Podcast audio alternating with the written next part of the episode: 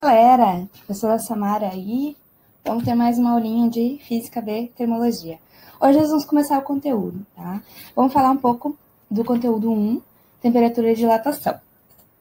Esse tema de temperatura e dilatação, ele está separado em 4 temas. Temperatura e equilíbrio térmico, termômetros e escalas termométricas, dilatação dos sólidos e dilatação dos líquidos, que nós vamos ver o comportamento anômalo da água. Hoje nós vamos falar do item A e do item B, ok? Então vamos lá, vamos falar um pouquinho de temperatura. A temperatura nada mais é do que a medida que vai indicar o grau de agitação térmica das partículas de um sistema. Então aqui nós temos o corpo frio, que as partículas estão menos agitadas. E no corpo quente, as partículas são mais agitadas, tá? Então você pode só pensar no gelo. No gelo tá ali estático, né? As partículas estão todas paradinhas. E, por exemplo, quando a água está fervendo, ela começa aquele movimento na panela, na chaleira, né? Calor. O calor é a energia que transfere entre corpos de diferentes temperaturas. Então, quando eu ligo o fogão, tá? Acendo a chama do fogão, ali é uma fonte de calor que ela vai se transferir para onde? Para a panela, para o ar ao redor, que é onde tem a diferença de temperatura. Então, aqui, por exemplo, eu tenho um corpo sólido, né? Uma temperatura A, que eu estou aqui indicando em vermelho, para indicar que ele está mais quente, que o sólido com a temperatura B, indicando que ela está mais fria. Então, a partir do momento que os dois entram em contato, o calor vai ser transferido do que está mais quente para o que está mais frio. E aí, até eles atingirem a mesma temperatura. Quando eles atingirem a mesma temperatura, vai parar essa troca de calor entre eles.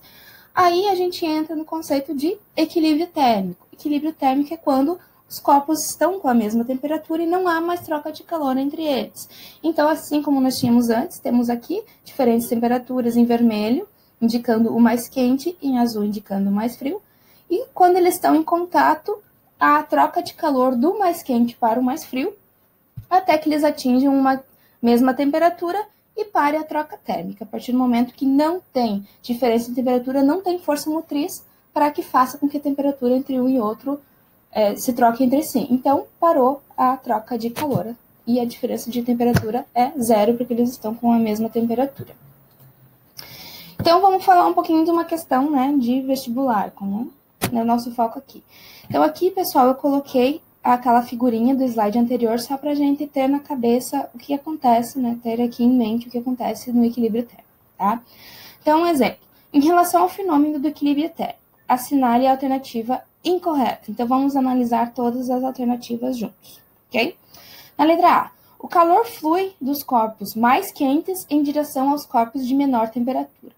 É o que a gente acabou de falar. Então, olhando aqui na figurinha, né? Em vermelho, mais quente, e em azul, mais frio. Então, sempre o calor vai fluir do mais quente para o mais frio, certo? Então, essa primeira está verdadeira, está correta. A letra B. O equilíbrio térmico é atingido quando dois ou mais corpos encontram-se à mesma temperatura. É o que nós temos aqui na figurinha, certo? Então, os dois corpos estão numa temperatura indicada aqui pela corzinha roxa.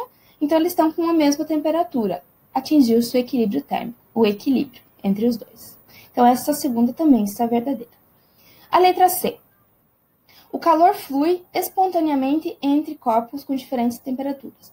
É verdadeira também. Então, essa diferença de temperatura é a força motriz que faz com que o calor flua do mais quente para o mais frio. Tá? Então, ela é verdadeira também. A letra D. O equilíbrio térmico é atingido quando dois ou mais corpos recebem a mesma quantidade de calor. Bem, quando a gente está falando aqui em equilíbrio térmico, a gente não está falando de receber calor. Nós estamos só falando de corpos com diferentes temperaturas. Não estamos falando de receber ou ceder calor, certo? Então, ninguém está recebendo calor de fora. Temperatura mais quente, temperatura mais frio, eles entram em contato. Ninguém está recebendo, não tem uma fonte de calor externa. Então, essa questão aqui está errada. A letra D está errada. A letra E. Chamamos de equilíbrio térmico a situação em que um corpo não realiza mais trocas de calor, uma vez que sua temperatura é exatamente igual à de suas vizinhanças. Essa também está correta, uma vez que a gente já tinha visto aqui no equilíbrio térmico, não tem mais troca de calor. porque não tem diferença de temperatura, ok? Então, ela está verdadeira. Então, nós temos que a alternativa incorreta é a letra D. Então, agora vamos falar de termômetros. Nós temos os termômetros e escalas termométricas, tá? O termômetro, ele é usado para quê? Para comparar grau de aquecimento entre dois corpos ou mais. Então, você pode usar a mão, né? Mas o tato, ele é meio limitado, porque você é até perigoso. Você está lá com uma panela fervendo de algum alimento, você não vai colocar a mão para saber se está quente ou não.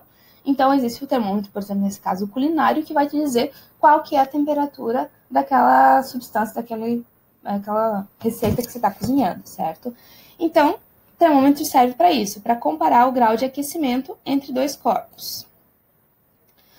Aí nós vamos falar aqui, ó, o primeiro termômetro ele foi inventado por Galileu em 1602, ele é chamado de termoscópio. Aqui, desculpa pessoal, era para ser uma flechinha, deu um probleminha aqui, tá? Então, o funcionamento dele era baseado na dilatação das substâncias. E o médico francês, Jean Rey, construiu o primeiro termômetro líquido em 1637. Fernando II, o duque que é de Toscana, como era conhecido, ele que inventou o termômetro capaz de medir temperaturas inferiores ao ponto de solidificação da água. Percebam, pessoal, eu estou falando inferiores ao ponto de solidificação da água, eu não estou falando temperaturas negativas, uma vez que depende da escala que você está utilizando para saber se essa temperatura vai ser negativa ou não. O termômetro de mercúrio ele veio a ser usado amplamente apenas nos últimos 70, 80 anos. E a partir de 2019, o termômetro de mercúrio foi proibido pela Anvisa, tanto sua fabricação, sua venda, quanto sua utilização, por causa dos perigos que o mercúrio oferece. Então, hoje em dia, se você for na farmácia comprar um termômetro, você só vai conseguir encontrar o digital, ok? Claro, tem algumas variações de só passar na testa e encostar. Tem também as fitas térmicas, principalmente utilizadas em crianças, em que só encosta e mede a temperatura, mas o de mercúrio não está mais sendo comercializado. Então, aqui sobre as escalas termométricas e respectivas conversões, certo? Então, eu coloquei aqui para vocês, pessoal, são as três escalas mais conhecidas e mais utilizadas. Nós temos a escala Celsius, que ela foi determinada pelo astrônomo sueco Anders Celsius em 1742, e ela vai de 0 a 100, onde 0 é o ponto de fusão do gelo e 100 seria o ponto de ebulição da água. Ela é dividida em 100. Tá? Então, de 0 a 100, ela tem uma divisão entre o ponto de ebulição e de fusão, tem 100 medidas, ok? Aí nós temos a escala Fahrenheit, a escala de graus Fahrenheit, que ela foi determinada em 1724 pelo físico e engenheiro alemão Daniel Gabriel Fahrenheit, e essa escala aqui, ela vai de 32, que ele determinou como ponto de fusão do gelo, e de 212 como ponto de ebulição da água. Então, percebam que essa escala, ela tem 180 medidas entre esse ponto de fusão e de ebulição, diferente do grau Celsius, que tem 100, essa tem 180. E daí nós temos o Kelvin. Kelvin foi determinado em 1864, também físico e engenheiro, ele era irlandês, William Thomson, mas também era conhecido como Lord Kelvin. Então, ali veio a escala Kelvin. Percebam uma diferença, pessoal. Kelvin, ele não é graus Kelvin, é só Kelvin, diferentemente do grau Celsius e graus Fahrenheit, certo? Agora, como é que a gente faz a conversão? Então, o que que a gente pensa na conversão? Na conversão, nós vamos pegar aqui em cima, ó, eu tenho determinado aqui no meio a temperatura que se quer calcular, certo? Então, o que que nós fazemos aqui? A temperatura que eu quero calcular menos o ponto de fusão do gelo. Então, se vocês olharem aqui, eu coloquei só o C. Por que que eu coloquei só o C? Porque a temperatura de fusão do gelo é zero. Então, seria C menos zero. E aqui embaixo, no denominador, eu coloco a diferença entre o ponto de ebulição da água e o ponto de fusão do gelo, que nós temos aqui 100 menos zero, então sobrou 100.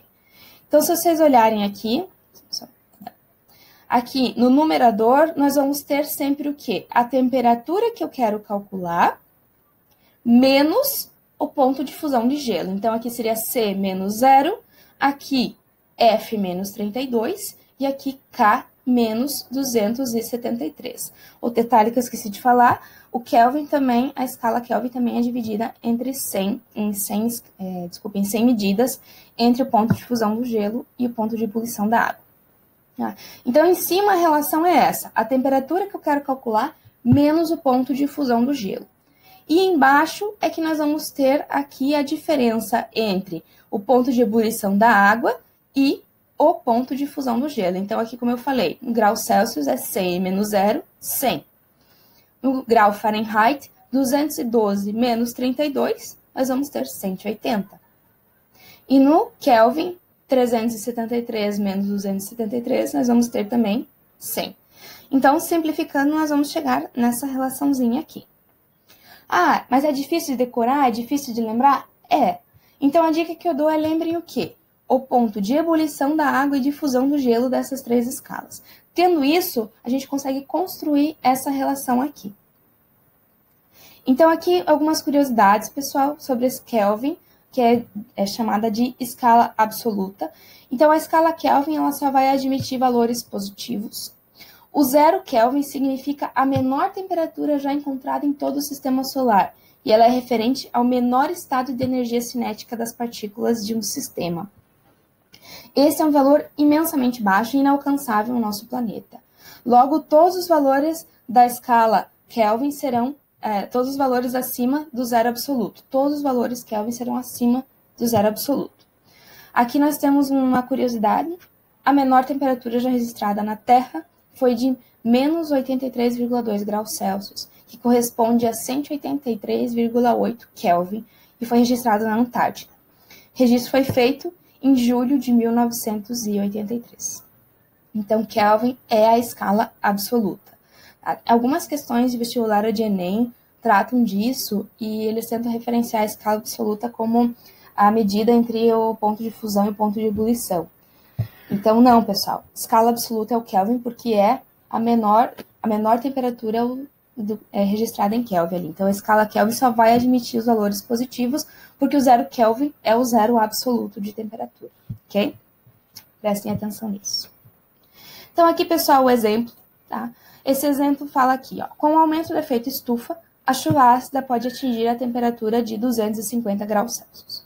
Na escala Kelvin, esse valor de temperatura corresponde a... Então, aqui nós temos um problema típico de conversão de escala. Eu coloquei aqui, pessoal, o esqueminha, tá? Do ponto de fusão e do ponto de ebulição, só para a gente montar a relação entre eles, certo? Então, vamos lá. Nós vimos que no numerador, vamos resolver, né? No numerador, nós fazemos o quê? A temperatura que eu quero calcular, que eu já tenho aqui, que é grau Celsius, 250, menos o ponto de fusão, que é o zero, e... No denominador, nós vamos ter aqui a diferença, que nós também já vimos anteriormente, que vai ser o 100 menos o zero. E aqui na escala Kelvin, nós temos o quê? A temperatura que eu quero calcular, tá aqui, minha temperatura em Kelvin, menos o 273. E no denominador vai ser a diferença, que também nós temos aqui, 373 menos 273. Então, rearranjando, nós vamos ter 250 sobre 100. E aqui nós também vamos ter o 100, certo? Como os dois têm o mesmo denominador, então nós podemos simplificar. Vai sobrar 250, vai ser igual a temperatura em Kelvin, menos 273. Isolando o termo da temperatura em Kelvin, que é o que eu quero, né? Eu vou ter 250 mais 273, chegando em 523 Kelvin. Então, a temperatura 250 graus Celsius em Kelvin é igual a 523. Que isso é a letra D que nós temos aqui assinalada, certo? Próximo exemplo. Aqui nós temos um exemplo da IFSul. Um certo dia registrou-se na cidade de Muzambinho os seguintes valores de temperaturas, 13 graus Celsius e 28 graus Celsius. Essa variação de temperatura na escala Fahrenheit é D. Pessoal, o maior erro dessa questão. Os alunos fazem a diferença de 13 para 28, 28 menos 13, tá? Obtém 15 graus Celsius, e esse 15 graus Celsius é que transforma em Fahrenheit. Isso está incorreto. Por quê? Porque a temperatura em graus Celsius tem a diferença de 0 a 100, ok? E a temperatura em Fahrenheit é de 180. né, as divisões entre o ponto de fusão e o ponto de ebulição. Então, esse tipo de cálculo com a diferença sempre transformem antes de calcular a diferença de temperatura, ok? Então, aqui a gente vai ter que fazer duas transformações, 13 graus Celsius para Fahrenheit e o 28 graus Celsius para Fahrenheit.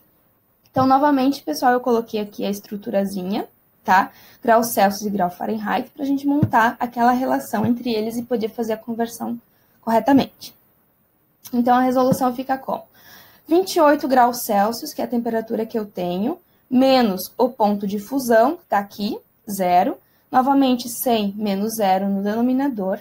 E aqui, no Fahrenheit, a temperatura em Fahrenheit que eu quero obter, menos o 32 no numerador.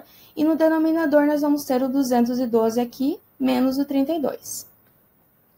Então, fica a nossa fração assim, a nossa relação, né? O zero simplificou ali, porque é zero. Aqui vai dar o 180, como eu havia comentado. Aqui nós vamos fazer a multiplicação cruzada.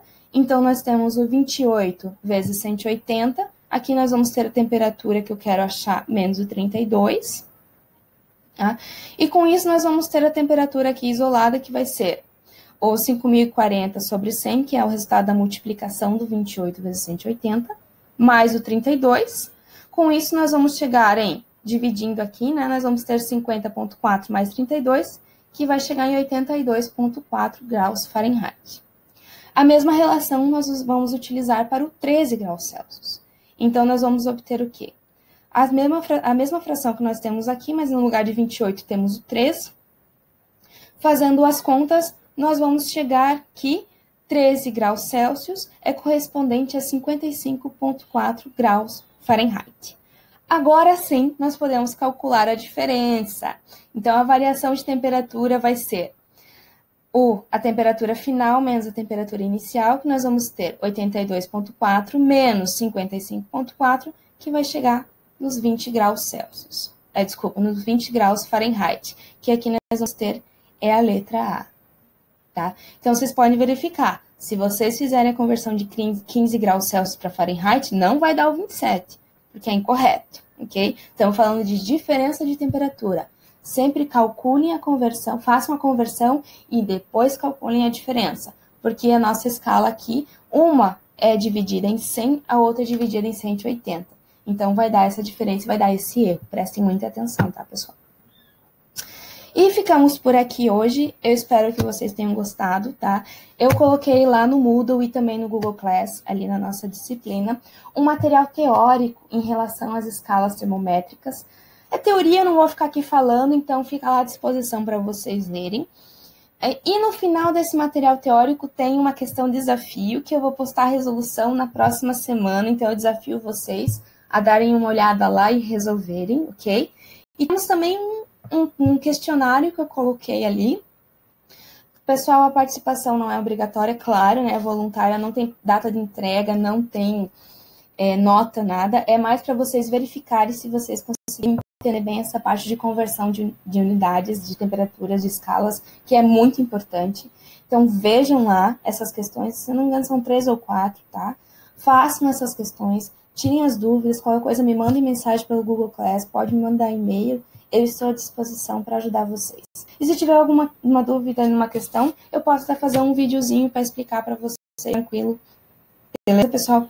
Estudem, tá? Para as disciplinas, não só para mim, é para todos. Aproveitem se vocês tiverem disponibilidade.